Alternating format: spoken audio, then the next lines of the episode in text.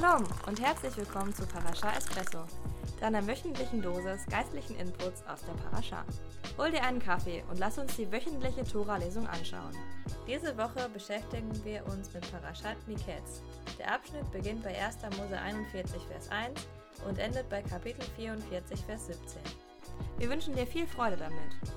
Auf Facebook, Twitter oder über unsere Website kannst du deine Gedanken mit uns teilen.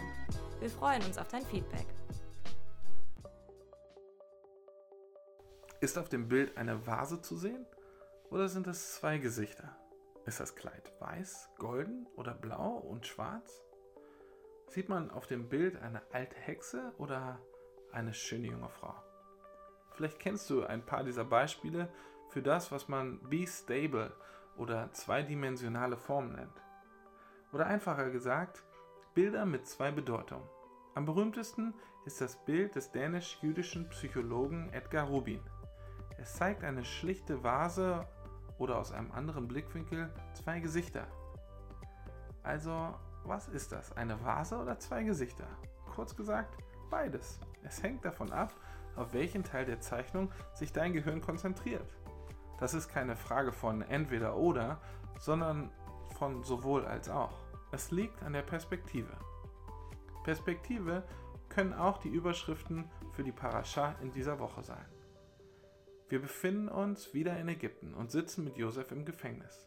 Aus seiner Perspektive sieht alles ziemlich hoffnungslos aus. Allerdings wird sich das bald ändern. Der Pharao ist durch einige verrückte Träume bedrückt.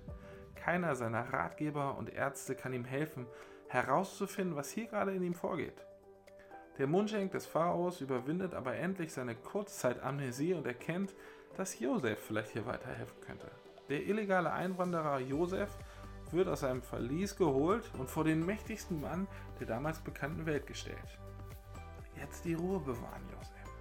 Gut, dass Gott Josef immer noch nicht im Stich gelassen hat und ihm die Bedeutung von Pharaos Träumen offenbart. Josef seinerseits teilt dem Pharao mit, Gott warnt dich vor dem, was bevorsteht. Sieben Jahre wird es Überfluss geben und dann folgen sieben Jahre extremster Hungersnot. Josef lässt sich von der bizarren Situation überhaupt nicht aus der Ruhe bringen und er berät den Pharao, was jetzt zu tun ist.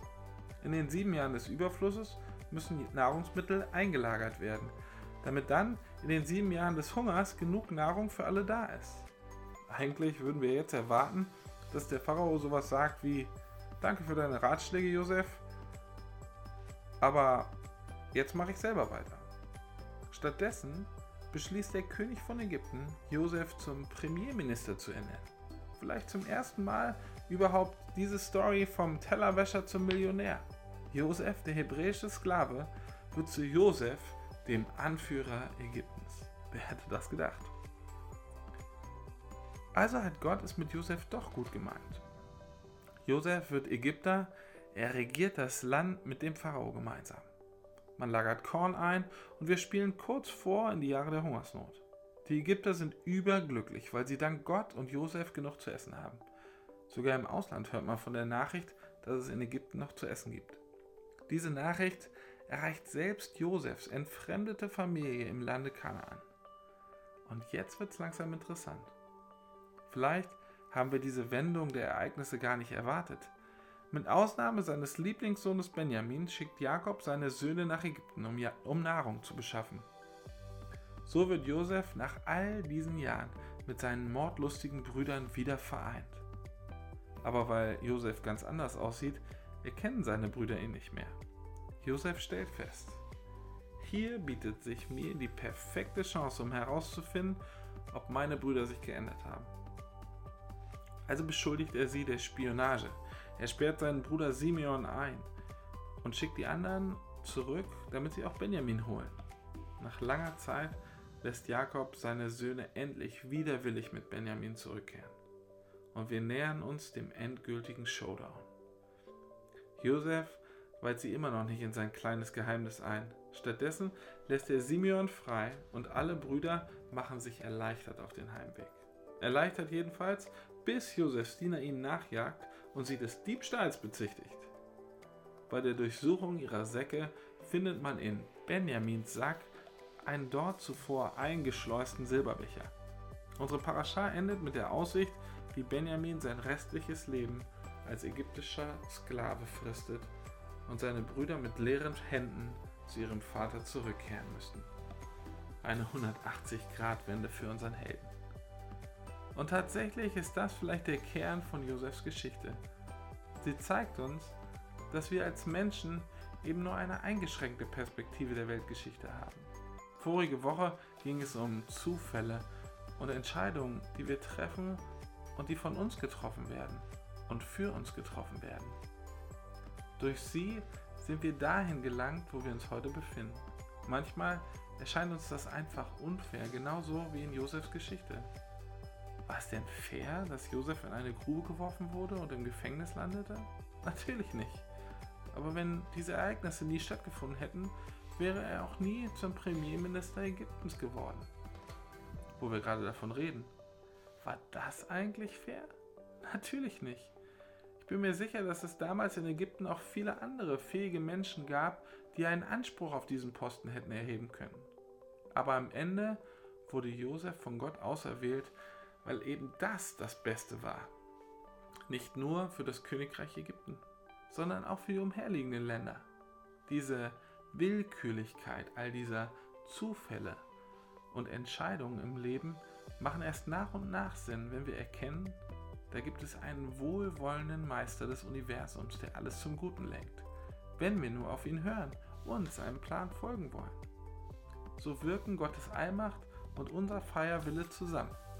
Es ist eine Frage der Perspektive, genau wie in den vorher erwähnten Bildern. Unsere Perspektive entscheidet letztlich auch über unsere Beziehung zum Messias Israels. Bei der Schilderung des Messias in Kapitel 53 seines Buches beschreibt der Prophet Jesaja, dass unser Messias zunächst durch unser Volk abgelehnt werden würde. Ja, wir würden ihn sogar für einen Verbrecher halten, jemand, der von Gott verworfen ist.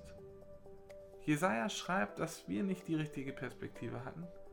Der Messias war ganz und gar nicht von Gott verworfen, sondern litt vielmehr an unserer Stelle. Wir haben ihn abgelehnt, weil wir Gottes Plan nicht verstanden hatten. Genauso wie Josefs Brüder Josef ablehnten, weil sie Gottes Plan nicht verstanden. Unsere Perspektive war verschoben, weil wir das große Bild nicht sehen konnten. Die Geschichte von Jeshua, die Geschichte von Jesus, war die Geschichte Josefs. Sie begann positiv, aber sie führte hinab in die Tiefen der Verzweiflung und war dann am Ende jedoch trotzdem unglaublich herrlich. Und das alles ist eine Frage der Perspektive. Genau wie bei dir. Wie siehst du dein Leben? Von welchem Blickwinkel aus betrachtest du dich? Siehst du dein Leben aus der richtigen Perspektive oder erkennst du nur die Vase, anstatt sowohl die Vase als auch die zwei Gesichter? Weil du die Dinge die ganze Zeit aus der falschen Perspektive betrachtest. Frag dich doch mal, wärst du offen genug in Betracht zu ziehen, dass es einen Gott gibt, der dich so sehr liebt, dass er kommt und dich rettet, indem er für dich stirbt? Vielleicht ist es an der Zeit für eine neue Perspektive. Das war's für diese Folge. Wir hoffen, dass dir unsere Parascha Espresso gefallen hat. Vergiss nicht, uns zu abonnieren, damit du unsere neuesten Folgen nicht verpasst. Wir würden uns freuen, von dir zu hören, also kontaktiere uns gerne über Facebook, Twitter, YouTube oder über unsere Website judenfürjesus.de.